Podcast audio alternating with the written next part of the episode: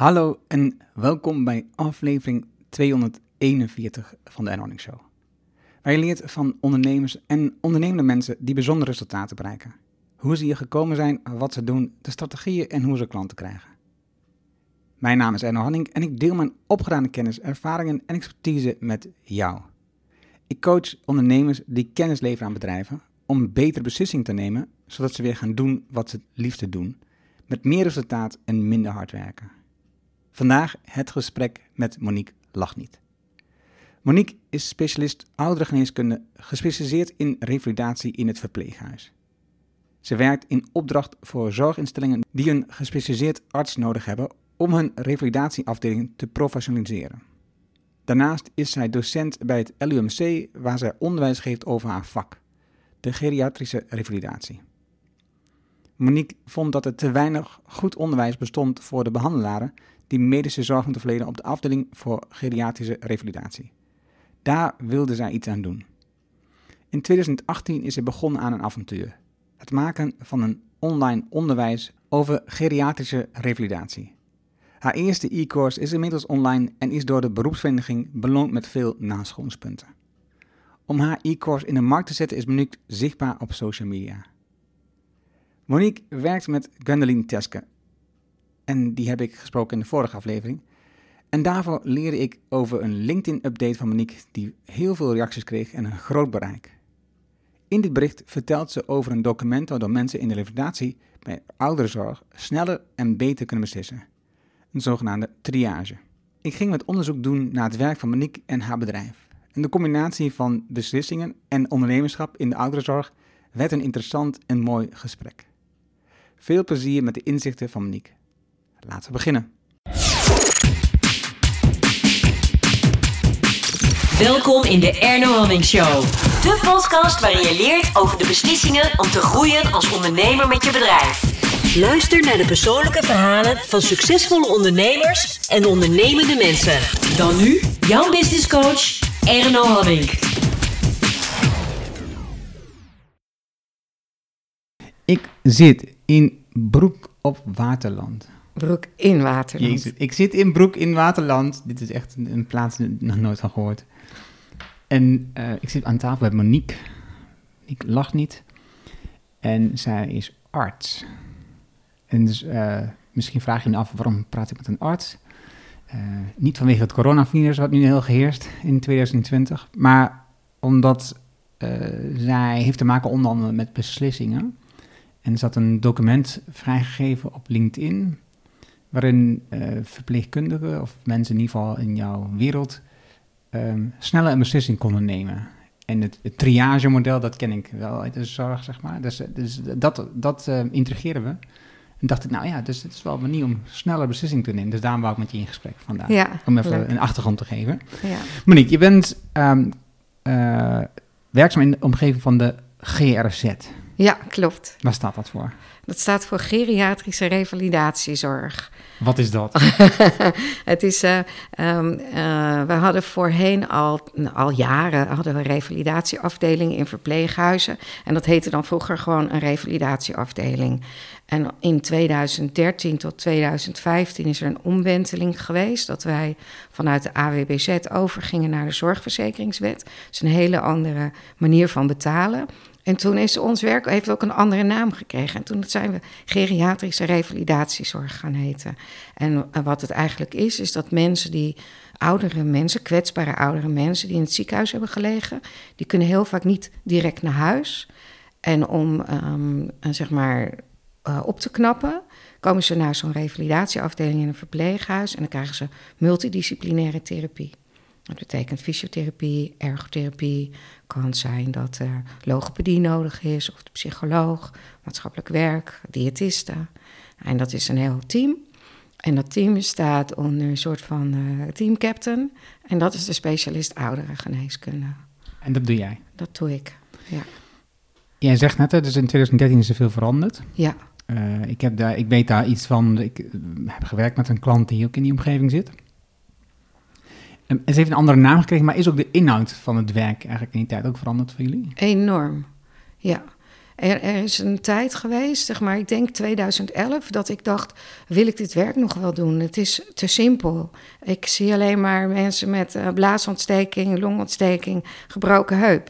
En op het moment dat we die omwenteling hebben gekregen met een andere financiering, is er veel meer mogelijkheid gekomen om mensen echt goede revalidatie te geven. Er is veel meer geld. Um, en, en, we hebben ook veel meer mogelijkheden. En mijn werk is veel interessanter geworden, omdat ik nu ineens een heel team moet aansturen. Waar we voorheen, nou, de fysiotherapie was altijd wel betrokken. Die deed zijn ding zonder al te veel te overleggen met ons. En nu hebben we de mogelijkheid om veel meer disciplines te betrekken. En we maken de revalidatie nu, het is, ook, het is eigenlijk veel complexer geworden. Dus mijn taak als regisseur van het proces is ook heel erg veranderd. En aan de ene kant kan je nu heel veel geld verdienen in, in deze wereld. Maar aan de andere kant let de zorgverzekeraar ook heel erg op dat we niet um, onnodig veel geld gaan verdienen. Dus er moet ergens ook doelmatigheid in zitten. En dat is het, het gedeelte waar ik me dus de afgelopen jaren heel erg op uh, heb ontwikkeld. De koppeling maken tussen wat is nou echt goede revalidatiezorg voor een patiënt. En hoe uh, zorg je er nou voor als organisatie dat je dat op een doelmatige manier doet en winst draait? Ik heb zoveel vragen nu al. Um, en voordat ik al die vragen ga stellen, even terug naar een beetje waar jij vandaan komt. Want je bent ooit uh, vanuit het VWO naar het, um, uh, de, de, Universiteit gegaan Amsterdam. Klopt. En daar ben je geneeskunde gaan studeren. Ja. En ook afgestudeerd. Mm -hmm. um, maar je ging, als ik het goed heb, niet gelijk de ouderenzorg in. ik ben begonnen op de interne geneeskunde. Dat deed in die tijd eigenlijk iedereen. Gewoon eerst even een, een jaar of twee jaar uh, ervaring opdoen in het ziekenhuis. Ik ben begonnen bij interne geneeskunde in het Lucas ziekenhuis hier in Amsterdam. En dan uh, had je een baan, dat heette een wisselassistent. Dat betekent dat je één tot drie weken op een afdeling was. En dan ging je weer naar de volgende afdeling. En zo draaide je tussen afdelingen interne geneeskunde, longziekte, cardiologie, intensive care en CCU. Dus, dus, uh, nou ja, dus een jaar lang, steeds elke drie weken weer op een andere afdeling werken. En na anderhalf jaar ben ik overgestapt naar het verpleeghuis. En, en kwam dat dus doordat je telkens wisselde en dat je daarin het onderdeel had gevonden wat je het leukste vond? Nee. Nee, ik was uh, tijdens mijn studie al uh, werkzaam in verzorgingshuizen als een bijbaantje. En ik had gemerkt dat ik het werken met oudere mensen heel erg leuk vond. En dat komt omdat oudere mensen hebben een heel leven achter de rug.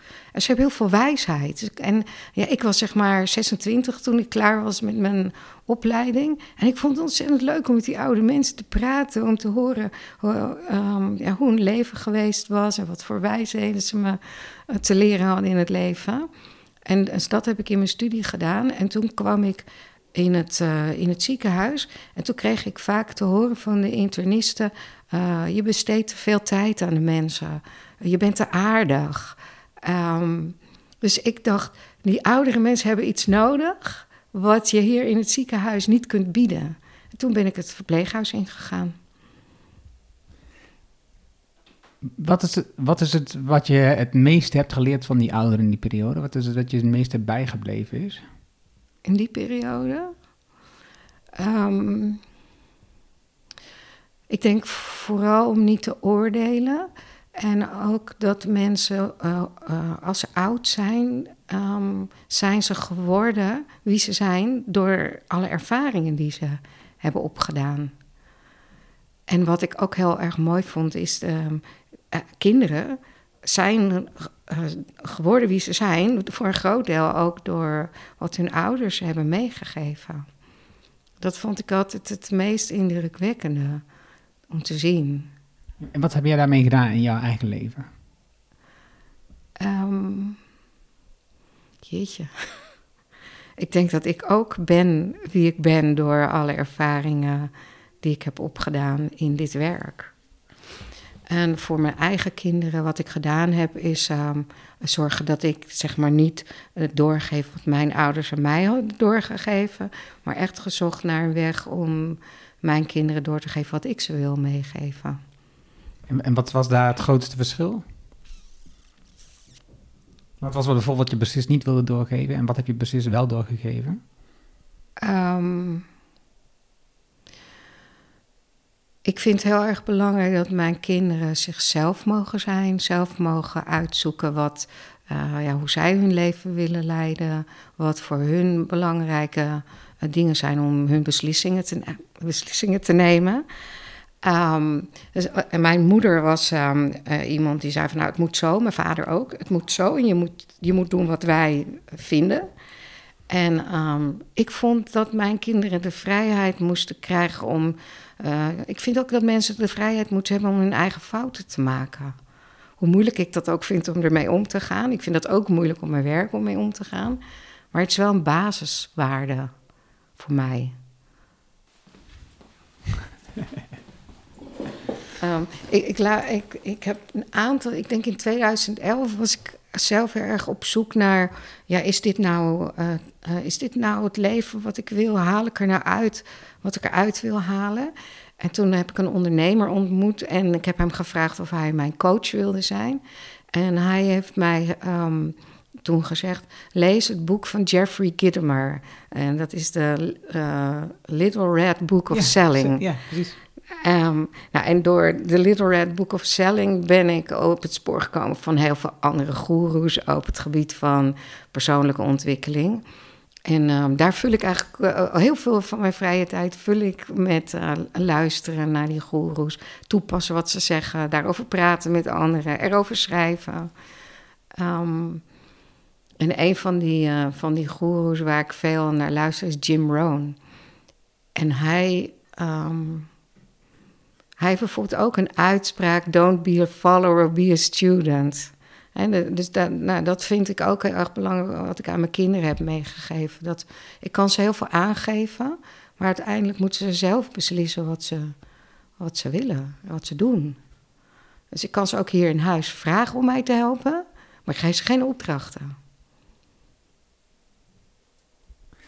Die ondernemer, wat, wat was zijn achtergrond? Um, hij deed iets in de, in de IT. Totaal anders dus. Ja. ja. Wat is, uh, buiten dat boek, wat is het belangrijkste wat je van hem geleerd?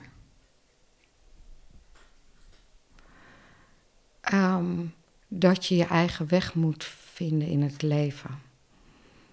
Dus hij zei ook van, ik ga jou niet vertellen wat je moet doen. Ga maar, begin maar daar en kijk waar je komt met dat. En, en volg dan je eigen pad. En dat heb ik ook gedaan. En eigenlijk daarna, heel snel daarna, um, ben ik mijn eigen weg gegaan. Wanneer werd je ondernemer? Ik ben eerst in 2011 ondernemer geworden. En ik had een praktijk in um, uh, uh, geven van injecties in gewrichten. En daar ben ik na drie jaar mee gestopt, want het gaf mij niet wat ik zocht. En toen ben ik weer zeg maar, een tijdje volledig in het verpleeghuis geweest. Toen kwam die omwenteling, hè, want dat was 2011 was die praktijk. 2014 heb ik mijn praktijk weer dicht gedaan. Toen kwam die hele omwenteling van uh, mijn vak. En, um, en nu ben ik dus uh, sinds 2018 weer zelfstandig. En nu dacht ik ook, um, ik wil niet weer bij die groep ondernemers horen die na drie jaar stopt met ondernemen. Dus ik ga het nu anders doen. Dus het eerste wat ik gedaan heb is in het businessprogramma van Gwen stappen. Ik dacht van, van het begin af aan stap ik nu in een ondernemersprogramma. Om te zorgen dat ik er een succes van maak. Maar je had toen ook een coach. En in een soort businessprogramma is natuurlijk ook een soort coaching. Mm -hmm. Wat is daar voor jou dan het verschil nu in? Van hoe ik het toen gedaan heb en hoe ik het nu gedaan heb. Um, nou, ik dacht, ik moet nu van het begin af aan uh, doelen stellen. En zorgen dat ik mijn doelen haal. En uh, de, in, in dat programma van, uh, van Gwen en Siska zat er ook in het begin dat je gelijk in de eerste maand moet je, je moet soort van kijken van waar sta je en waar wil je heen. En toen dacht ik, ik moet een leuk doel hebben. Dus ik had een doel voor mezelf gesteld. In 2018 wil ik elke maand naar Spanje. Ik heb een passie voor Spanje. eh, voor Spaans. Dus ik dacht, ik wil elke maand naar Spanje. En als ik nou een doel wil halen, het heeft verder natuurlijk niks met mijn bedrijf te maken. Maar als ik dat doel kan halen, dan kan ik ook andere doelen halen. Nou, toen in um, oktober was ik dus tien keer naar Spanje geweest. Toen was ik een beetje moe van elke maand naar Spanje. Het doel was... was uh, Toen heb ik bewust voor gekozen om even twee maanden niet te gaan. Het was wel licht. Het was zwaar uiteindelijk. het was een zwaar doel. Dat is best wel pittig, ja. ja. Terwijl je dacht van tevoren, dat is wat ik wil. En uiteindelijk bleek het toch zwaarder dan je had gedacht. Ja, nou, ik was in, uh, in eind september, oktober, was ik twee weken gegaan. Dus in het begin ging ik uh, soms drie dagen, toen ging ik wat vier dagen, toen ging ik een week. En in uh, september, oktober was ik echt twee weken uit. En, dus toen was ik ook wel een soort van verzadigd. En toen heb ik ook twee weken keihard gewerkt aan die academie die ik gemaakt heb. En toen was het ook even, wel even goed. Om, maar inderdaad, het was wel. Uh, je bent toch continu aan het reizen. En ik merkte dat mijn lichaam ook. vooral in. Um, toen in oktober mijn lichaam moeite begon te krijgen. met steeds die switch van warm naar koud. Oh ja. Raar ding, hè? Nou ja, nee, ik kan het weer voorstellen. Wat, wat was de belangrijkste beslissing die je hebt genomen, zeg maar, in het programma met, uh, met Gwen? Um, Wat het meeste effect heeft gehad op je bedrijf?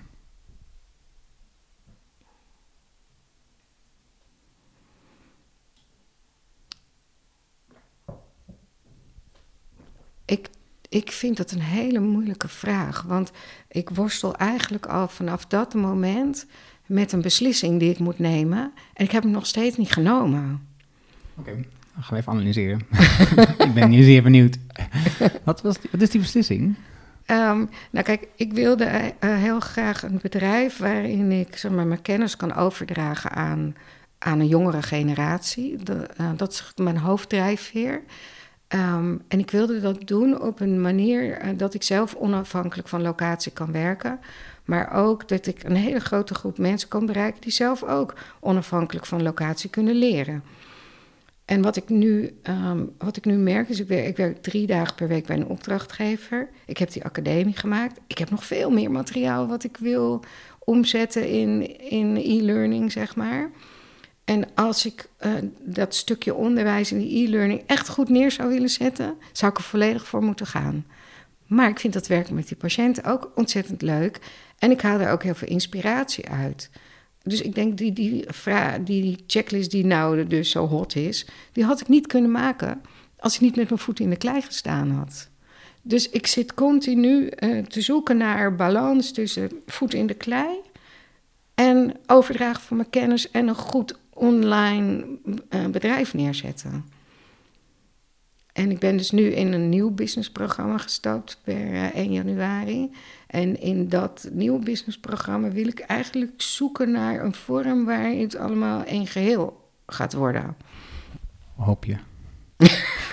Wat businessprogramma ben je nou gestopt? Uh, het is van uh, Mirjam Slijkerman, uh, High-End Ondernemen. Oké. Okay. Niet dat ik haar ken, maar het is interessant te weten in ieder geval. Maar ik, en ik snap de worsteling. Ik snap de uitdaging. Uh, wat ik zelf heb gemerkt is dat, om je een idee te geven, Mhm. mm -hmm. um, ik ben nu business coach een tijd en ik heb mijn eigen bedrijf, maar dat is anders dan de business coaching die ik doe voor ondernemers. Want die ondernemers zijn ietsje groter dan dat ik dat zelf, mijn eigen bedrijf op dit moment is. En ik denk niet dat het, het runnen van mijn eigen bedrijf noodzakelijk kwaad is voor de goede business coaching um, met mijn klanten. Mm -hmm. Want in de gesprekken met klanten, en ik doe dan de live coaching, dus ik, ik ben in het bedrijf van de klant of de klant komt bij mij. Het is niet, het is niet digitaal, het is niet dat ik, dat ik niet merk wat zij leren en wat ze inbrengen. Um, in die gesprekken uh, leer ik weer heel veel van die ondernemer. Mm -hmm. en, en ik lees veel boeken, zoals jij ook doet. En dus die, die kennis en inzichten, die combinatie gebruik ik weer in andere gesprekken met andere ondernemers. Mm -hmm. En dus voor mij zijn die gesprekken, het aanwezig zijn bij de klant, het meemaken van de processen met de ondernemer en met zijn team of haar team, um, dat is voor mij eh, de klei. Ja, En daar hoef ik niet nog een keer daarnaast ondernemer te zijn in een bedrijf wat ongeveer even groot is of iets groter is dan de klanten die ik zelf coach. Dus ik denk dat het kan, ehm, maar dat je dan meer inspiratie gaat halen uit de mensen die je traint. ja. Ja. Nou, weet je waar... ik snap wat je zegt. Ik, ik, ik, ik blijf rustig, ik, ik Ja. luister naar je. Ja, ehm, ik heb eh, in 2018 geprobeerd om eh, zeg maar iets minder met mijn voet in de klei te staan.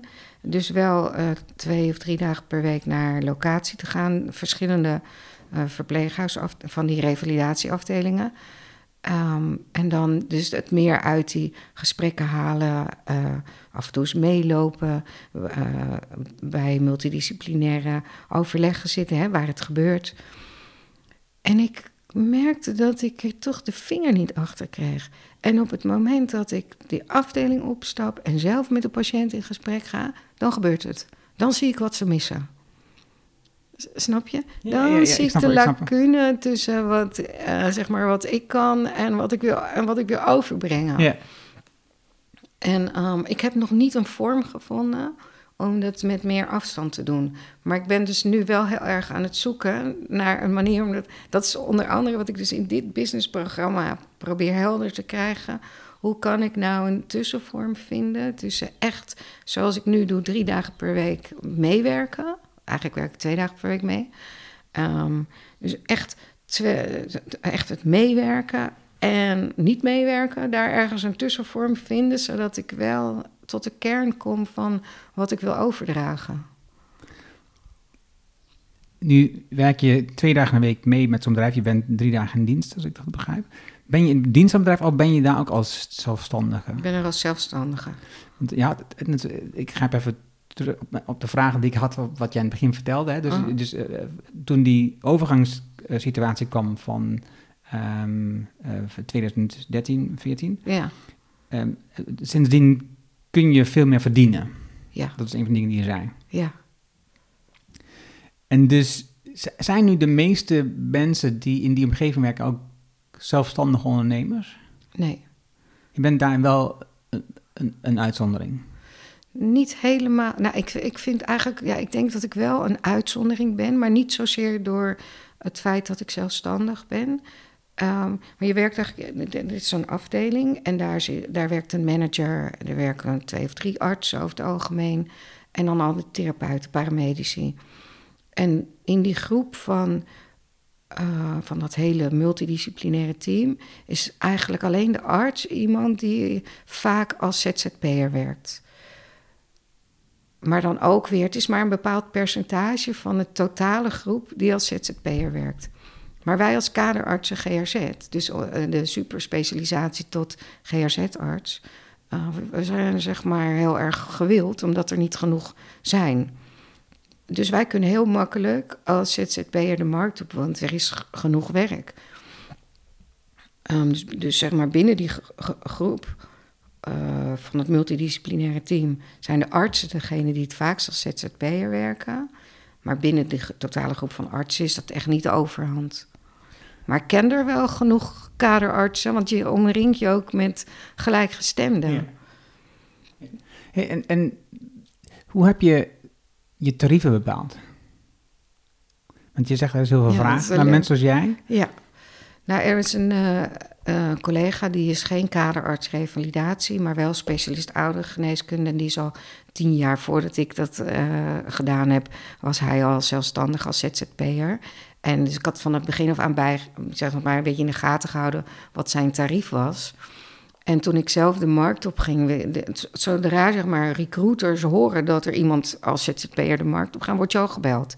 Je hoeft zelf helemaal niet te zoeken naar werk. Nou, dus ik werd gebeld door een recruiter en eh, zei aan die recruiter, of zij vroeg aan mij, wat voor tarief wil je vragen? Ik zei, nou, daar zit ik over te denken, wat denk jij? En toen zei zij, nou, je kunt ongeveer met jouw cv kan je wel dat tarief vragen. Eh, Noem dit, wat is ongeveer tarief? Eh, ik vraag op dit moment eh, 125 euro per uur. Dat was wat die, wat die, nee, dat is natuurlijk even geleden. Wat, zei, wat was toen wat zij zei? Eh, 120. Oké. En dat is in 2018. Ja. Ik heb ook wel voor meer gewerkt, maar eh, die klussen die ik nu doe, die vond ik leuk. En ik wilde ze graag helpen. En zij uh, hadden een beetje onderhandeld. Dus voor hun doe ik het voor 125. Nee, nee, dat- eh, voor mij is het gewoon dat je een beetje, eh, het gaat niet per se om het eten, maar het gaat gewoon dat je een beetje een beeld kunt schetsen. Wat is nu de waarde? En, Ja. de, en de waarde wordt bepaald door de markt.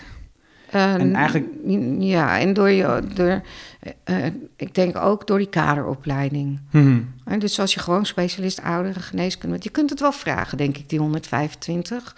Ehm, maar ik merk wel bijvoorbeeld, en er is een andere recruiter die mij vaak eh, vraagt. En hij zegt van, nou, je, je, kunt, je kunt met 120, 125, kan ik je heel makkelijk overal nog uitplaatsen. Maar als je echt veel gaat stijgen, dan wordt het weer moeilijker. En, en dat, en ik zou zeggen, dat is dus beter. Nou, weet je, ik wil eigenlijk helemaal niet meer voor een uurtarief werken. nee. Dus ik ben de omslag aan het maken om niet meer voor een uurtarief te werken. En hoe doe je dat met zo'n organisatie? En nou, ik werk nu nog wel voor een uurtarief. Ja, Oké, wat is dan je volgende stap die je daar gaat ondernemen? Ehm, een aanbod maken, dus een totaalpakket van, waarin ik zeg ik kom zoveel dagen eh, live op locatie. Ik heb een online academie en ik heb live scholing. En dat totale pakket loopt bijvoorbeeld een half jaar en het kost zoveel. Heb je, heb je daar al een indicatie van wat voor een tarief daar, wat dat pakket dan moet kosten? Ja, ongeveer. Maar dat hangt een beetje vanaf hoeveel Ja, ja. dagen ik op locatie ga. Ehm, maar als ik één dag op locatie ben, dan kost ik 1000 euro. Dus als er 25 dagen in dat totale pakket zitten, dan moet het pakket meer dan 25.000 kosten. Dus ik had een eh, pakket ontwikkeld waarin ik inderdaad 25 dagen op locatie ben. En dan zou dat pakket 35.000 moeten kosten. Dus meer dan wat Ja. ik nu doe. ja, klinkt heel logisch. Ja. Ja. En, en dus, dus heb je die manier natuurlijk een mooie... het- Ik, ik, ik luister bijvoorbeeld naar James Altucher en naar ehm Guillermo. Ik ben even zijn voornaam kwijt. Eh, die de side hustle, ehm, eh, daar hebben ze het de hele tijd over. Hè? Dus, dus zij hebben het over dat je als ondernemer vaak meerdere inkomstenbronnen nodig hebt. Ja, Uh, om ervoor te zorgen dat je een soort ehm, balans krijgt in je inkomen, laat ik het zo zeggen. Klopt. Dus als er één, één minder is, dan is de ander die neemt het over, zodat je, ja.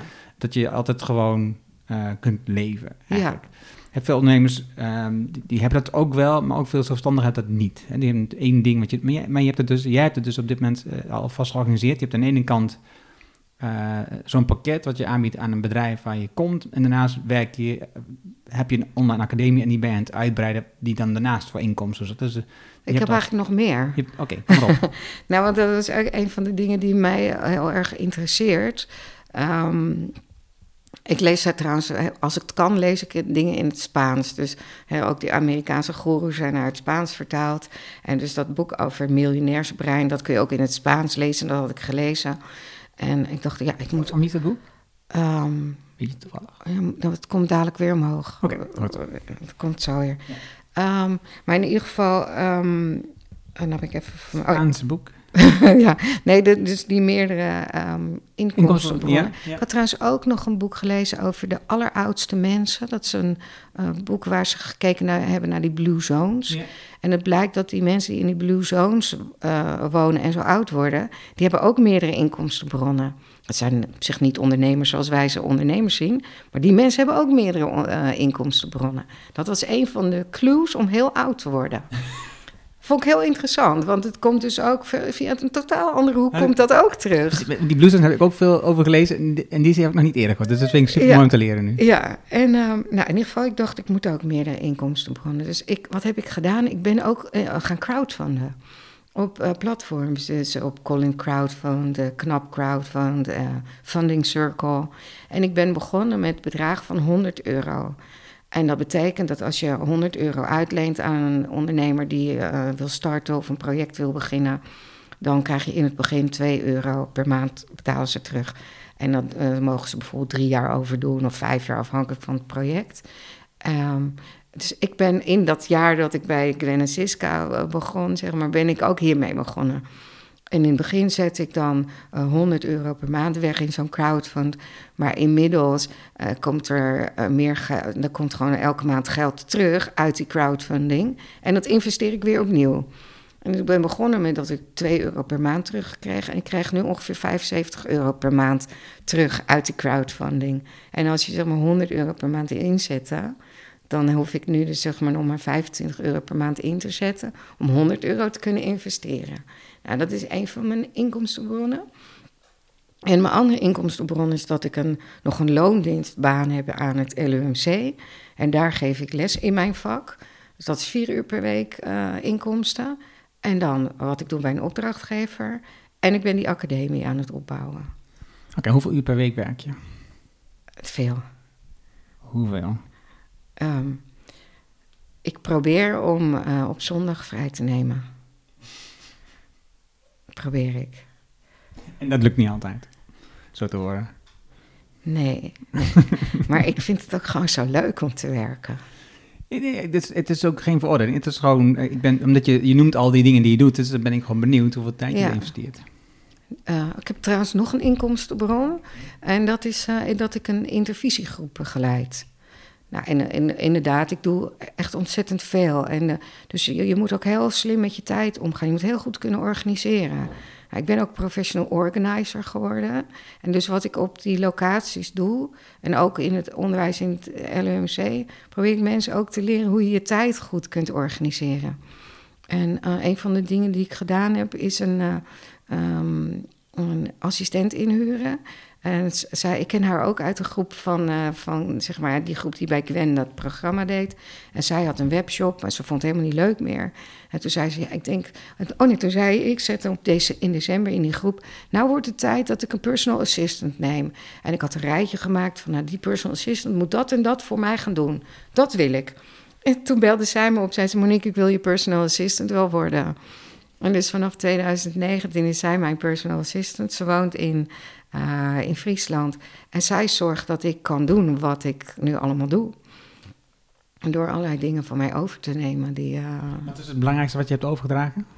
Um, heel veel um, uh, ballen in de lucht houden. Bijvoorbeeld, ze leest, um, ze leest mijn mail. Dus alles wat niet belangrijk is, dat filtert ze eruit. Alles wat ik moet doen, zet ze in een checklist. Uh, allerlei dingen die met mijn uh, administratie te maken hebben. Dat doet zij. Dus als er een bonnetje binnenkomt, of het nou uh, op papier binnenkomt of via de e-mail, dat gaat allemaal naar haar. Dus zij doet mijn boekhouding op afstand. Zo regelt um, afspraken voor me. En de, bijvoorbeeld ook die intervisiegroep die ik begeleid, dat moet ook een beetje gestroomlijnd worden. Mensen moeten huiswerk inleveren, ze moeten dingen voorbereiden, er moeten afspraken gemaakt worden. Dat hele stuk doet zij ook voor mij. Nou, als, zoals nu, als iemand, doordat ik nu wat zichtbaarder ben, mij benadert en die wil wat van me, dan zet ik eerst uh, Karen ertussen. En dan gaat Karen eerst even inventariseren wat die persoon van mij wil. Weet je, dus uh, ja, echt een personal assistant. In het begin vertelde ik al, ik ben bij je gekomen via Gwen. Je hebt haar mm -hmm. een paar keer genoemd. Uh, Gwen ken ik al heel lang. En zij vertelde uh, in onze ochtendafspraak over dat ze een LinkedIn-post had gemaakt voor Monique. En die, die, die, die ging helemaal wild. Ja. Dus uh, ik was benieuwd. Ik zeg welke post is dat, stuur me dat even door. En dus toen kwam ik met je in aanraking. En je hebt het net over zichtbaar worden. Wat, wat, wat zijn de dingen die je sinds 2018 hebt besloten om te doen om meer zichtbaar te zijn op je onderwerp? Um, ik wilde dus een online academie maken. Toen heb ik me ingeschreven bij een vrouw, ik weet niet of haar kent, ze heet Irene Oogje. En zij helpt mensen met het maken van een online academie. Nou, dat is hartstikke leuk, hè? Dan, dan leer je hoe je dat moet maken. Maar hoe verkoop je hem dan daarna? Nou, en in dat proces was ik er dus achter gekomen dat je zichtbaar moet zijn. En um, zij is heel erg zichtbaar op Facebook, maar ik dacht, nee, ik moet op LinkedIn zichtbaar zijn. Um, dus om, uh, om die e-course goed in de markt te zetten, dacht ik, ik moet zichtbaar zijn. En toen ben ik samen met, eerst heb ik het zelf geprobeerd, maar op een gegeven moment dacht ik, nee, ik, ik moet, dat, ook tegelijkertijd met dat ik Karen heb ingehuurd om per, allerlei taken van mij weg te halen, heb ik ook Gwen ingehuurd om de zichtbaarheid voor me te doen. Dus ik um, heb materiaal, Gwen heeft toegang tot uh, stukken die ik gemaakt heb. En van dat materiaal selecteert Gwen wat ze plaatst. En uh, repost. Ze zoekt inmiddels ook zelf dingen die, die interessant zijn. En dus ik schrijf blogs, ik schrijf artikelen, ik, heb, ik neem materiaal op voor de online academie. En uit die stukjes selecteert Gwen wat ze post. Dus ik vaar op Gwen. En, en wanneer heb je gemerkt dat je daar dat, dat heeft gebracht wat het zou moeten zijn? Hè? Dus wanneer merkte je dat LinkedIn klanten opleverde? Um, hoe lang dat geduurd heeft? Of hoe ik dat merkte? Ja, ja wanneer? Um, ik begon eigenlijk na een maand of drie al te merken dat, uh, dat ik op begon te vallen. Doordat vooral op het LOMC, als ik daar kom, één keer in de twee weken kom ik daar, dan hoorde ik van mensen: Oh, je had weer wat uh, leuks gepost. Of we had een filmpje geplaatst. We hebben je filmpje gezien. Wat had je een leuk artikel. En, en wat ook begon te gebeuren is dat recruiters ineens gingen bellen. Of dat mensen die ik al kende een appje stuurden van... hé, hey, je hebt een leuk berichtje geplaatst. Zullen we eens afspreken? Ik wil zo. Ehm, ik denk dat het eigenlijk wel een jaar geduurd heeft... voordat het echt zijn vruchten is gaan afwerpen. En ik had in december nog niet gedacht dat dit zou gebeuren. Ik, ik kan nog steeds bijna niet geloven. Dat... Ik zei vorige week... Ehm, op zaterdag tegen mijn dochter: Kijk, Pien, we hadden iets geplaatst. Dit, dit bericht aan zij. Deze blog is van september. Ik heb het in september al geschreven. En we hebben het in september ook geplaatst op LinkedIn. Toen deed het niks. En nu heeft Gwen het gerepost. En, en nu ineens uh, landt het wel. Dat is dus ook heel bijzonder. dat dingen niet in, niet in één keer effect sorteren. Het moet net ook op het goede moment moet er iets gebeuren je hebt een, een bericht gemaakt en uh, ik zal het um, uh, aan, aan dit artikel zeg maar, toevoegen, dat mensen het kunnen mhm. zien. En daarin geef je een document weg en dat, doet, dat hebben jullie gedaan op een manier die op dit moment best wel veel gebeurt binnen LinkedIn. Hè? Dus op het moment dat je het wilt hebben, moet je even reageren. En doordat je reageert, wordt het bericht weer aan meer mensen getoond, daardoor gaan weer mensen reageren. Dus het is een uh, um, viraal effect wat je krijgt. Ja. Hoeveel, hoe vaak heb je nu het document verstuurd aan mensen? 270 keer. Precies. dat is echt heel veel. En ik ga ervan uit, maar dat, dat, dat check ik nu even met je. Mhm. Dat de doelstelling is dat die mensen uiteindelijk ook in je online academie uh, gaan kennismaken en daarin komen. Um, nou, mijn doel is eigenlijk. Mijn doel met dit was eigenlijk Um, niet eens zozeer om uh, mensen in mijn academie te krijgen. Um, ik had gewoon iets goeds gemaakt. Want um, ik had gezien uh, dat, bij een organisatie dat ze een enorm worstelden met dit onderwerp. En ik had ze geholpen door dit uh, formulier te maken om ze te ondersteunen om betere beslissingen te maken. Want ik zag dat als één persoon op maandag een aanmelding zag, dan kon hij bijvoorbeeld beslissen dat het naar ELV ging.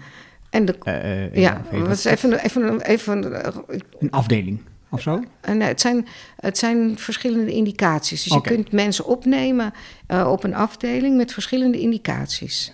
En dus die ene indicatie heet ELV, die andere indicatie heet GRZ. En het kan ook nog zijn dat je voor geen van beide in aanmerking komt. Nou, wat je dan merkte was, Pietje deed op maandag en het werd ELV dan hadden ze niet echt goed opgelet. En op dinsdag ging iemand dezelfde aanmelding beoordelen, want ze hadden niet gezien dat Pietje op maandag al gedaan had. Dus die ging op dinsdag dezelfde aanmelding, die kwam tot een andere conclusie. Toen dacht ik, zo zou het niet moeten. Dat heb ik ook in die blog geschreven. Het zou eigenlijk niet moeten uitmaken wie het beoordeelt. En of het nou in Amsterdam is of in Friesland, zou eigenlijk dezelfde besluit uit moeten vallen. Uit moeten komen. Dus ik heb hun geholpen eh, bij eh, dat beslisproces. Welke, aan welke dingen moet je nou denken? Dus je moet regelgeving kennen, maar je moet ook verstand hebben van prognose bijvoorbeeld. Ehm, en uh, je moet ook een verstand hebben van um, welke dingen maken nou dat een revalidatie niet lukt. En al die verschillende varianten heb ik in dat formulier gezet. En door dus uh, gewoon in dat formulier aan te kruisen, kom je in een kolom van uh, rood, oranje of groen. En dat helpt je je beslissing te nemen. En ik zag daar dat het heel goed werkte. Toen dacht ik, nou, ik ga dat ook eens uitproberen bij die studenten op het LUMC. Want het zijn allemaal artsen in opleiding tot specialist. Maar ze hebben nog niet zoveel ervaring. Dus ik dacht, nou, ik test het uit. Ik had het met twee groepen getest. En we hadden uit Zwolle, uit Culemborg, uit Emmeloord... de moeilijkste casuïstiek hadden we meegenomen. En kijken, wat gebeurt er als we dit formulier doorlopen? Met, en ze kwamen tot goede beslissingen. En toen was ik gewoon zo blij dat ik dat stuk heb geschreven. Dus ik heb dat eigenlijk toen nooit gepost met het idee van... zij moeten mijn klanten worden. Ik wilde gewoon dat stuk delen. Hoe lang heb je over gedaan om het document aan zich te maken? Ja, minder dan een uur. Precies. Ja. Maar goed, het, het kan alleen met alle inzicht en kennis die je hebt opgedaan en daarna testen. Dus dat heeft Ja. natuurlijk maar het document aan zich was, dat was heel simpel. Voor Maar- mij wel. Ja. Ja, ja, dat, dat Ja. bedoel ik ook voor duidelijkheid. Hè? Dat is, ik, bedoel niet te zeggen dat het eh, een eenvoudig document is in het algemeen, maar voor jou was het makkelijk om te maken. Ja. En dat is natuurlijk waar veel mensen een vergissing in maken. Dus je hebt bepaalde expertise en dan is zo'n document eenvoudig te maken en dan lijkt het dus geen waardevol document. Maar je bent ermee verder gegaan, je hebt het getest, je hebt met verschillende mensen het uitgeprobeerd, of dat iedereen zo werkt. En dan ontdek je de waarde van het document. Ja. Eh, niet per se ehm, economisch of iets dergelijks, of financieel of commercieel, maar gewoon de waarde voor mensen om ermee te werken. ja. En dat is, dat is super gaaf. Ja, precies. Dus ook nu, ik kijk nu niet naar die inmiddels 35.000 mensen die die post gezien hebben. Kijk ik niet van, oh, dat zijn mijn potentiële klanten. Maar ik kijk van, wat zijn het allemaal voor mensen? Waar werken ze? En want in het begin dacht ik, nou, dat is voor mijn vak interessant en voor de ziekenhuizen die het naar mij versturen. Maar toen eh, zag ik ook dat eh, paramedici het ook heel interessant vonden. Want die vragen er ook om. Managers vragen erom. Nou, dat verbaast me op zich nog niet zo. Maar op een gegeven moment eh, zag ik ook dat andere mensen in het ziekenhuis... bijvoorbeeld een, eh, nurse, een eh, physician assistant, dus een medisch behandelaar... op een cardiologieafdeling had het ook opgevraagd. Die vond het ook interessant om te kunnen doorverwijzen. En toen kwamen er ook mensen bij die in een huisartsenpraktijk werken. Die vragen nu ook op. Maatschappelijk werkers. Dus ik kijk nu meer naar die groep van... Goh, zo breed speelt dit onderwerp. En dat boeit me. En, het, en wat mij dan boeit, want het is een- natuurlijk niet een markt waar ik in thuis ben, buiten dat mijn dochter eh, een verpleegkundeopleiding doet op dit moment. Maar is dus, jij gebruikt termen ehm, in je document, in je website, eh, eh, COPD bijvoorbeeld, hè? dat is mhm. GRZ, dat zijn dingen die heel veel terugkomen op je website, Mhm. die mij en ehm 90% van de mensen niks zegt. Ja, Maar de mensen die in potentie jouw klant zijn, die zeggen dat dus alles. ja, En dat is, ik vind dat dus zo gaaf. Hè? Dus, eh, dus ik kom op je website en COPD en denk wat is dat? Ik moet eerst Google en Wikipedia en, en nalezen en wat betekent dat?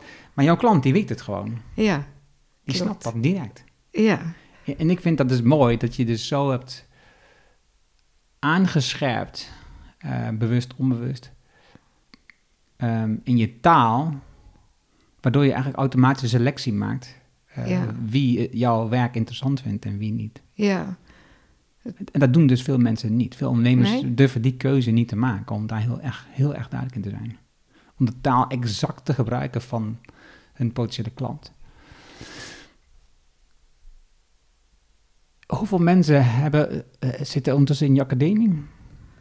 Kun je er iets Ehm, over zeggen? Ja, nou, ik, ehm, ik vind het eh, nog moeilijk om mensen in die academie te krijgen. Dus eh, het aantal mensen dat nu de training helemaal doorlopen heeft, is minder dan tien. En dat, eh, dat is best wel moeilijk. Weet je, je hebt een. en Gwen zegt er ook wel iets interessants over. Want Gwen zei: Jij bent begonnen met iets waarvan jij zelf dacht: dit is nodig. En je hebt het gemaakt en nu moeten we het verkopen. Terwijl eh, andere mensen die kijken van, nou ja, waar zit het gat in de markt? En die springen daarop in. En dan verkoopt het makkelijker. En het is, het is echt een struggle voor me om te, zoeken naar een weg om eh, die mensen te vinden waarvan ik denk dat het ze echt gaat helpen om deze training te volgen. Het is een hele bekende struggle. De behoefte om zo'n online programma te maken ligt bij veel zelfstandige ondernemers Mhm. ehm, in het feit dat zij voor zichzelf een bepaalde levensstijl willen eh, ehm, eh, ontwikkelen. Ja, Kom ik niet Ja. aan de woord snel in. En, en, en dat is heel herkenbaar. Hè? Dus Uh-huh. in jouw geval, oké, ik wil plaatsafhankelijk werken en ik wil mensen bedienen die dat ook willen. uh-huh, En ik wil gebruik maken dat ik dan eh, veel naar Spaanstalige landen kan gaan. En, ehm, en dat, is, dat is ingegeven vanuit je eigen eh, kennis die je hebt. Die zit in dat pakket. Maar ook vanuit de manier zoals je wil werken. Dat is heel erg begrijpelijk. Mhm. Alleen het lastige is eh, dat als je dan het programma gaat maken, eh, wat, wat veel ondernemers dan doen, die maken dan het programma met de inzicht die ze hebben opgedaan, Ja, dat degene die het zou moeten oppakken niet dezelfde inzichten heeft. ja, Niet dezelfde gevoelens heeft bij wat je allemaal bedacht hebt. ja. En de andersom weg is in principe makkelijker, ja. zoals Gwen al zegt. Dat zegt Gwen ook, ja. Maar dit, die is makkelijker als je achteraf terugkijkt. Hè, Op het Ja. moment dat je er middenin zit, is die niet makkelijker. Eh, die kan veel makkelijker, en dat heb ik Gwen ook ervaren, ik zelf ook ervaren, is als je merkt dat er ergens een behoefte in de markt is, is dat je ehm, niet iets gaat maken op dat moment, maar dat je het gaat verkopen. Ja, En dus als je merkt dat er een behoefte is, voordat je maar iets gaat maken, is dat je het gewoon gaat verkopen. ja, Want je kunt pas echt testen of iets werkt op het moment dat ze betalen. ja, Op het moment dat het portemonnee getrokken moet worden. Hè? Dus mensen kunnen wel, die vragen dan, ja, wat is dan zo'n zo'n programma dan waard? Wat moet ik dan vragen? En dan gaan dan, gaan dan onderzoek doen in hun markt en gaan ze kijken welke prijs... Dus, zo werkt het niet. nee, Mensen gaan pas eh, het echt kopen als ze de portemonnee moeten trekken. En dan weet je echt of ze het betalen, ja of nee. ja, En dus voor, voor mij, proces is heel herkenbaar. Eh, en het omdraaien is niet zo eenvoudig. En dat gaat pas op het moment dat je de eerste paar keer dat het niet gelukt is, dan Ja. opnieuw. En dan denk je, oh nee, wacht even, zo werkt het dus. ja. Als je nu, ehm, wat, want wat zou je nu veranderen aan je programma om het, met de kennis die je ondertussen hebt opgedaan? Aan, aan het programma of En- aan mijn aanpak? Een aanpak rondom het programma. Niet het programma zelf, de inhoud begrijp ik, maar aan, aan de aanpak rondom het programma. Ehm, nou, dat is dus wat ik nu met dit nieuwe eh, programma eh, ehm, verander. Is ik heb in mijn hoofd, ik denk, nou dat is nodig. En nu heb ik ehm, dat opgeschreven, wat ik denk dat nodig is. En nu bel ik gewoon, eh, ik ben nu dus bezig met bellen naar managers. En zeg, ik heb een aanbod, wat vind je van dat aanbod? En dus ik heb verder nog helemaal niks uitgewerkt. Ik heb nog geen academie. Ik weet wel wat erin zou moeten volgens mij. Wa- Wat mensen moeten leren eigenlijk, dat weet ik. En, wat, en de onderwerpen. Maar ik heb nog niks ontwikkeld. Ik ga nu alleen maar bellen. En, f- en kijken van nou, wa- wat slaat aan en wat willen, eh, wat willen die managers nou eigenlijk hebben, zeg maar. Want zij moeten het betalen. En, en wat, wat merk je als, nu, als verschil? Merk je een verschil? Nou, ik ben eigenlijk net begonnen. Oké. Maar wat ik wel, ehm, wat ik wel eh, nu teruggekregen heb, is dat datgene wat ik, eh, wat ik gezien heb, wat ik denk dat nodig is, dat is ook echt wel nodig. Dat heb ik nu op twee, eh, twee revalidatieafdelingen heb ik dat gezien en teruggekregen, dat dat ook echt nodig is. Dus de inhoud is goed. En eh, de, de manier waarop ik het denk te gaan ondersteunen is volgens mij ook goed. Alleen het is weer, weer zo nieuw. Ik ben altijd iemand die nieuwe dingen doet. Dus het is weer zo nieuw dat het eerst een soort van denk ik nog moet landen. Van, eh, oh ja, dit hebben we nodig. Het is nog steeds datgene wat ik dus nu eh, aanbied, is echt nieuw. Maar, we zitten net te vertellen. Even, even, even nog. we doen even de, de rewind. knop. En daar vertelde hij over dat document, wat ehm 270 70. mensen hebben eh, eh, gekregen van jou. Ja, En, ehm, en, dus, en je hebt het getest, het werkt. ja. Die mensen maken betere beslissingen, waar dit hele gesprek over ging, beslissingen nemen. ja. En waarom kan je dat niet verkopen? Ja, dat is een goede vraag. dat, nou, ik zat dus nu ook te denken van... ehm, kijk, dit overkomt me soort van, hè? Maar dat is, dat is het hele ondernemen overkomt je natuurlijk Ja, gewoon continu. weet je wel? Dus anderhalve week geleden stond hij op twee, eh, 7000 personen die het gezien hadden en 86 mensen die het wilden hebben. En in een week tijd zijn de cijfers dus enorm. Ehm, dus ik dacht nu, eh, misschien moet ik nu eens gewoon wat van, van die mensen die het nu aangevraagd hebben en die het gekregen hebben, gaan opbellen. En ze vragen van, ehm, heb je het bekeken? Wat, wat doe je ermee? Eh, heb je er wat aan? Kan ik je op een andere manier ondersteunen? Dus ik denk inderdaad, dit is een kans. Maar totaal, ehm, zeg maar, het heeft dan geen raakvlak met datgene wat ik tot nu toe in mijn hoofd aan het ontwikkelen was. Ja, nou dus, dus ik Nou moet- ja, maar, maar dus snap je ook dat het is, ehm, het, eh, dit bestaat sinds anderhalve week dat het zo hot is. Dus het is Ja, nu ook dit- even schakelen voor mij van, ja, hoe ga ik er dan nu op inspringen? Ja, maar dit is de klant die zegt, ja, hallo, hallo, hier, hier, hier ben ik. Hier zijn we, weet je wel, Ja. met 35.000. Dus En eigenlijk... zeg ik, wil, ik wil dit, ik wil dit, zegt hij gewoon. Ja, dus ja.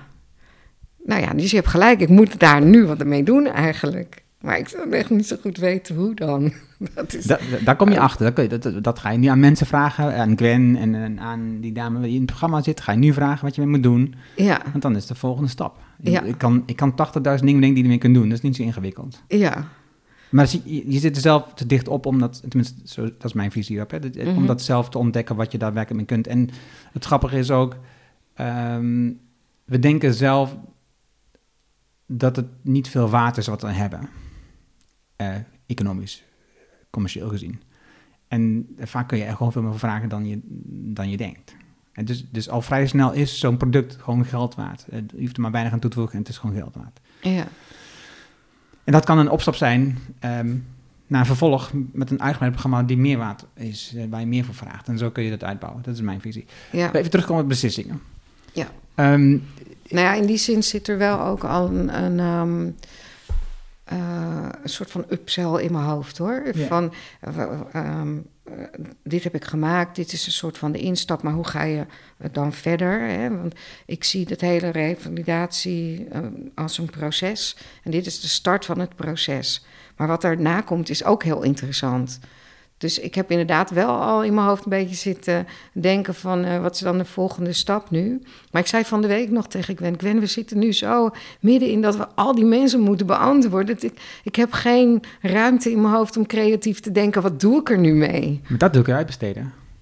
Wat dat denken? Nee, nee Nou, dat, dat- wil juist niet. Dat wil juist niet. Dat is jouw ding. Het beantwoorden van al die mensen. Dat, heeft Gwen dus nu voor me gedaan. Precies, dus daar hoef je niet druk over. Maar dat kun je de creativiteit gewoon vrij laten. Ja, dus nou, en gisteren a- aan het eind van de dag stuurde Gwen een berichtje. We hebben ze nu allemaal beantwoord. Ik dacht, yes. Zo.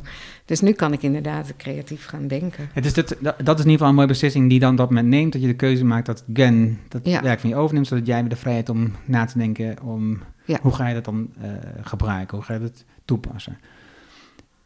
Even terug naar wat, de link met beslissingen ehm, in dat document, in de triagevorm. Aha. Is, dat, document, dat is een triagevorm, toch? Ja, Dat je snel bepaalt wat is de volgende stap. ja. Gebruik je voor jezelf in je eigen bedrijf, in je eigen leven ook de triage Ehm, als, als, als middel om keuzes te maken? Ehm, ik, ik denk altijd dat je, eh, je moet een visie hebben. Je moet kaders hebben waaraan je je beslissingen toetst. En ehm, in, je, in mijn werk is, en dat formulier is dan een voorbeeld van... Nou, er zijn bepaalde kaders waar... Dus hoe ik altijd, eh, hoe mijn hoofd werkt, zeg maar. Ik denk, nou, ik heb die kaders, daar toets ik het aan. En komen daar dan goede beslissingen uit? En als er geen goede beslissingen uitkomen, dan mis ik kennelijk nog een kader. Dan moet er nog een kader bij. En, en, en als ik dan dat kader ook erbij neem, kom ik dan tot goede beslissingen. En ehm, zo werk ik. En zo benader ik allerlei dingen in mijn werk. Maar ik denk dat ik dat ook in mijn dagelijks leven Ik doe. even nog van stop. Want eh, dan mis je een kader. Ja. Waar haal je dan die kennis vandaan welk kader er moet worden toegevoegd? En daar denk ik dan over na. Oké, maar, dan, maar dan... Al die kennis zit al in je, wil je zeggen. Nee, ik zoek dan. Ik denk, Waar zoek je? Ehm, Ik denk dat ik dan analyseer eh, eerst van waar gaat het mis. En dus in dit geval van de, bijvoorbeeld van die triage. ehm, dan, dus, dat schreef ik ook in dat stuk. Er, er is een richtlijn van de beroepsgroep. En er is nog een ander afwegingsinstrument. En als je die twee instrumenten netjes volgt. Dan geef je nog steeds geen goede beslissingen. Want dan krijg je nog steeds mensen op je afdeling die eigenlijk niet revalideerbaar zijn. Of die wel revalideerbaar zijn, maar met de verkeerde indicaties zijn binnengekomen. En wat ik dan doe is analyseren waarom, wat is er dan met deze, uh, met dit geval zeg maar aan de hand? Waarom ben ik er niet uitgekomen met die twee kaders die ik had? En als ik dat maar vaak genoeg analyseer, dan komt er een lijn uit. Maar je schakelt niet hulp in van anderen? Nee, dit soort dingen zoek ik zelf uit. Nou, dat is niet helemaal waar, denk ik. Want um, ik denk dat ik me wel altijd erg omring door mensen die dingen voor me uitzoeken. En dus ik heb inmiddels ontzettend veel kennis over deze, uh, dat heet DBC-financiering, wat we vanaf 2015 hebben. Dat is de financiering die ook in ziekenhuizen is met DBC's. En in het begin wist ik dat natuurlijk ook niet, maar dan omring ik me met mensen die, voor wie het hun werk is om het uit te zoeken. En elke keer als ik dan een vraag heb of ik wil iets weten, dan zorg ik dat iemand dat voor me uitzoekt. Maar voor mij is dat dan zo normaal om me te omringen door al, die mensen die dingen voor mij doen, dat ik daar niet zo erg meer over nadenk. Maar ik ben iemand die heel graag mensen om zich heen heeft aan wie ik dingen kan overlaten. Oké, en dan nu even, sorry dat ik inbrak, maar over terug naar het stukje van uh, hoe gebruik je dat dan in je privé hoe, hoe, hoe, of in je bedrijf? Hoe zet je dan kaders neer? Um, nou, in, in mijn werk is het heel duidelijk. Dus, uh, dus je hebt uh, richtlijnen van de beroep. Ja, dat snap ik niet. Sorry, maar ik doe, ik doe als ondernemer en, even gewoon. Ja, als ondernemer. Um, ik toets bijvoorbeeld de beslissingen die ik neem aan de doelen die ik heb. Gaat het, eh, als er iets op mijn pad komt, gaat dat me dichter brengen bij het doel wat ik had? Dus bijvoorbeeld, mijn doel is werken onafhankelijk van locatie, of mijn doel is verschillende inkomstenbronnen. Um, nou, uh, mijn doel is dat die academie voor die in die tijd moet staan. Als ik dan beslissingen moet nemen, dan kijk ik ook van past dat nou bij mijn doel? Gaat het me helpen om daar te komen? En zo kijk ik ook naar hoe ik mijn geld besteed of uh, wie ik inhuur dus ik toets dingen aan mijn doel en ik toets ook de dingen aan het ethische kader. Dus als die, nou ja, dat is ethisch, maar uh, al die info die ik krijg van die persoonlijke ontwikkelingsgoeroes, denk van ben ik nou op een goede manier bezig? Zit ik nou maar een beetje met, uh, weet ik veel, uh, in het rond te vuren of ben ik een lijn aan het volgen? En wat ik eigenlijk doe is, ik als ik een probleem heb, dan ga ik, of een, een, vraagstuk waar ik over nadenk, dan zoek ik gewoon, dan ga ik gewoon net zo lang bandjes luisteren tot ik een clue vind waar ik weer verder mee kan. je kijkt echt van, hè? Nee, nee, nee, ik snap, ik snap wat je bedoelt. En, en ik had net een vraag over de beslissing en ben even kwijt. Um, als je nu kijkt en er verandert veel in je bedrijf nu, er gebeurt veel. Wat is een beslissing voor jou die je vorig jaar hebt genomen, waarvan je, denkt, waarvan je veel verwacht dat het veel voor je zou veranderen, voor je bedrijf? Um, het inhuren van Gwen. Okay. Ja.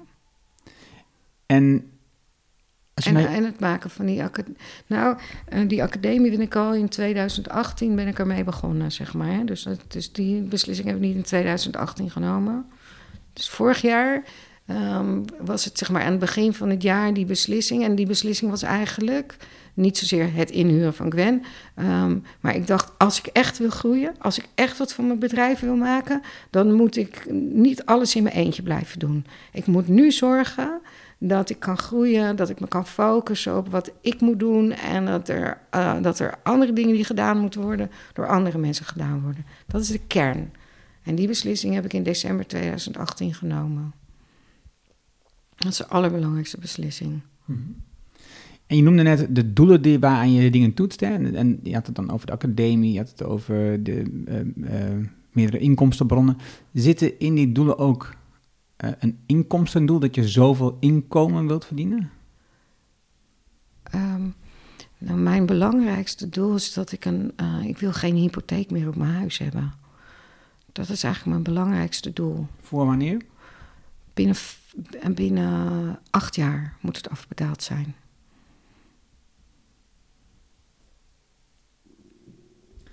Je bent net drie maanden naar Peru geweest. Klopt. Ehm, en daar heb je voor een groot deel vrijwilligerswerk gedaan, als ik het goed heb begrepen. Ja. Wat, buiten dat het goed voelt dat je eh, mensen helpt, wat brengt het je nog meer aan kennis en inzichten? Het vrijwilligerswerk of die reis? Die reis, Ehm,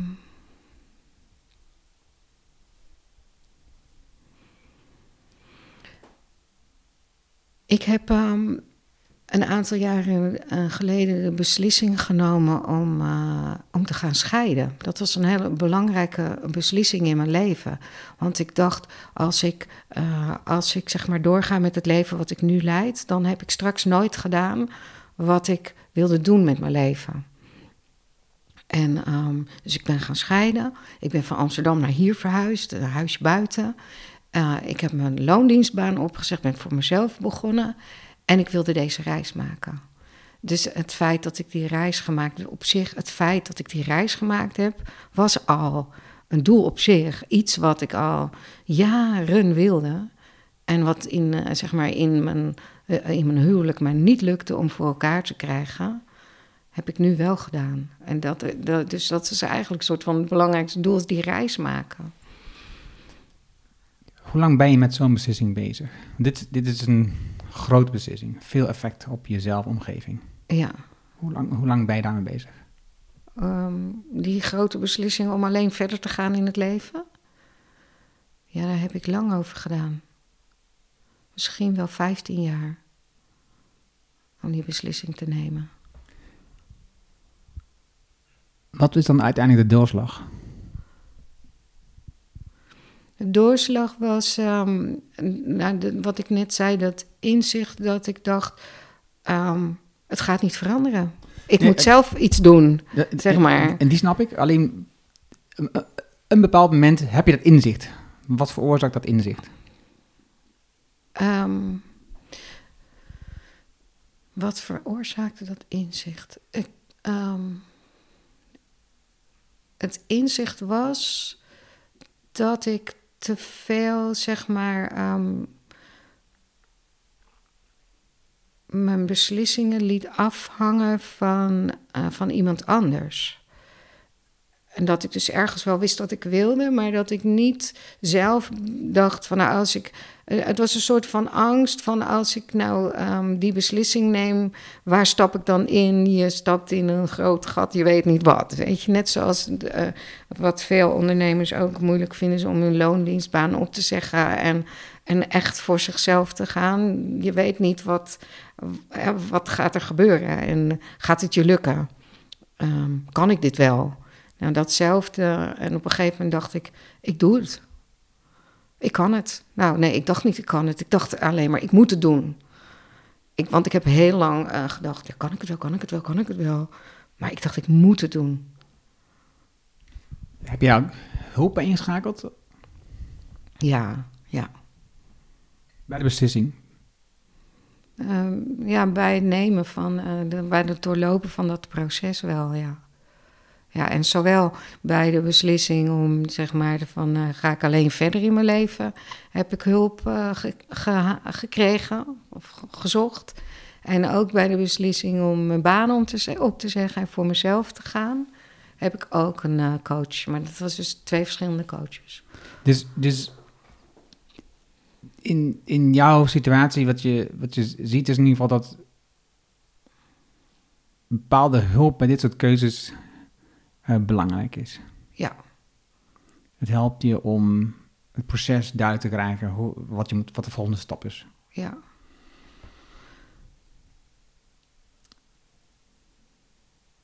Eigenlijk, ehm, wat, is het wat ik je nog niet gevraagd heb, wat ik wat had moeten vragen? Jeetje. Over het nemen van beslissingen. Uh, überhaupt. Ehm,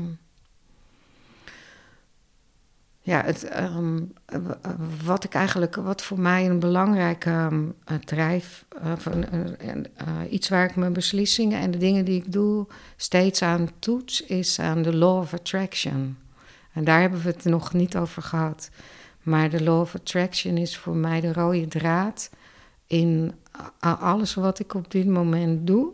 En eh, ik denk ook de dingen die ik bereik hebben te maken met het feit dat ik geloof in de law of attraction.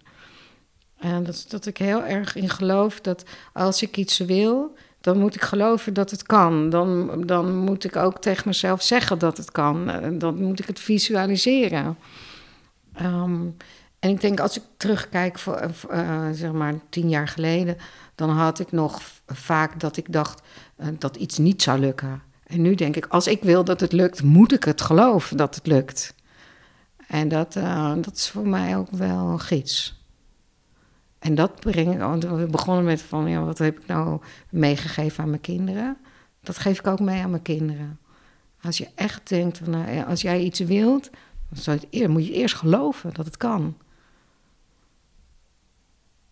Dus ik geloof ook dat mijn hypotheek straks is afbetaald. Ja, en het gaat niet vanzelf, daar moet je wel wat aan doen. Ja, maar het kan. Maar het beeld heb je voor je. Ja.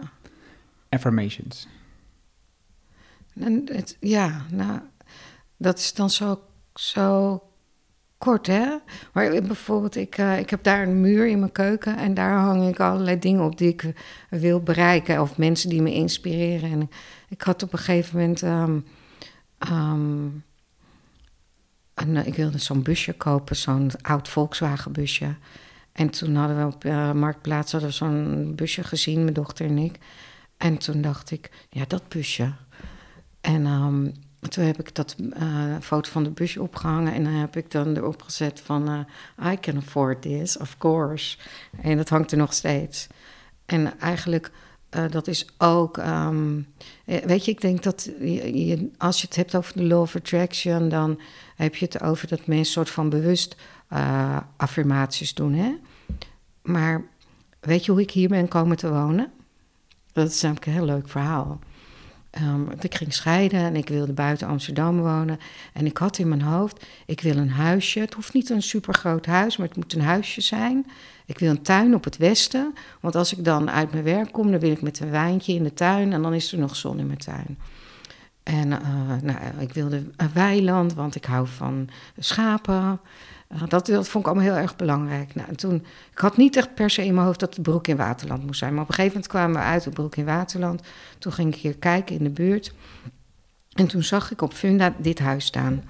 Dus ik dacht, nou, dit huis, dat is het, hè? Dus ik had gebeld naar de makelaar. En de makelaar die zei... eh, ja, sorry mevrouw, het is net verkocht. En ik dacht, potverdorie. Maar ik dacht, nou, ik zet in mijn agenda, want het is... En ze zeiden, wilt u op de wachtlijst? Ik zei, wachtlijst? Het, gaat toch altijd door? Toen zei ze, nee, gaat heel vaak niet door. Dus ik had in mijn agenda gezet, over twee maanden kruisje, dan eh, loopt hun periode af. En in die twee maanden, zonder dat ik het bewust deed, ging ik tegen iedereen zeggen: Kijk, ik heb een huis gezien op Funda. Moet je kijken, zo'n leuk huis. Zoiets zoek ik. Kijk, dit huis. En ik heb het niet bewust gedaan. Maar ik heb tegen iedereen gezegd: Kijk, dit huis. En toen was het eh, twee maanden verder.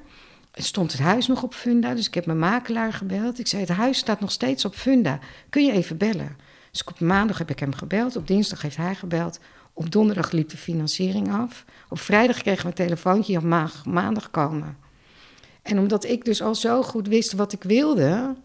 Het zijn, we waren nog niet eens binnen geweest. Maar hij keek me aan, mijn makelaar. En zei: Monique, dit gaan we kopen. We waren hier vijf minuten binnen. En die makelaar, die andere, die verkoper, die had ook meteen zoiets van. eh, dus die gaf alles op prijs. Hij zei: dit, eh, Als je dit biedt, dan heb je het. En zo heb ik dit huis gekregen. Snap je? En er, is niks bewust aan geweest van eh, eh, bewust affirmeren, bewust tegen iedereen zeggen. Het, het was gewoon zo goed weten wat je wilt. En dat met mensen delen. En zo heb ik het gekregen. En zo werkt volgens mij echt de law of attraction. Niet met een, het is niet een trucje wat je doet. Je moet gewoon echt heel erg geloven in, in wat je wilt bereiken.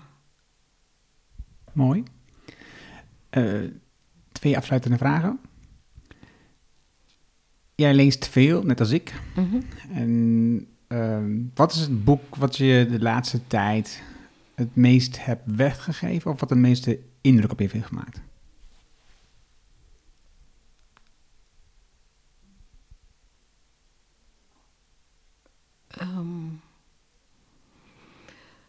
Boek wat ik het meeste weggeef, aanraad en uh, uitput is uh, uh, Think and Grow Rich van Napoleon Hill. Ja. De, de originele versie of de Nederlandse versie? ja, in of, de, alle... of, de Spa of de Spaanse versie? je, hebt, je, hebt hem je hebt hem ook in audioboekversie. Oh, okay. dus, alle versies kun je gebruiken. Ja, ja, ja, ja.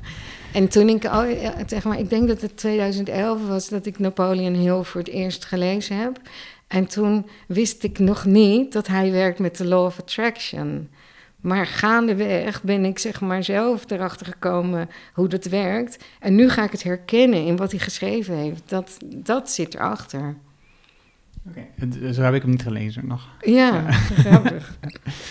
ik weet dat de eerste keer dat ik het las, dat ik dus uh, echt gewoon niks van snapte. En, en, en niet dacht, dat ga ik doen wat hij zegt. Dat ga ik echt niet doen. En de tweede keer uh, stond ik totaal anders in. Als je een billboard hebt, um, die miljoenen mensen zien. Mm -hmm. Of dat nou virtueel is of fysiek, maakt me niet uit. Maar dus heel veel mensen komen langs dat billboard, dus die zien dit bericht dat erop staat. En daar zou jij een bericht op mogen zeggen, opzetten. En dus niet commercieel. Wat staat er dan op?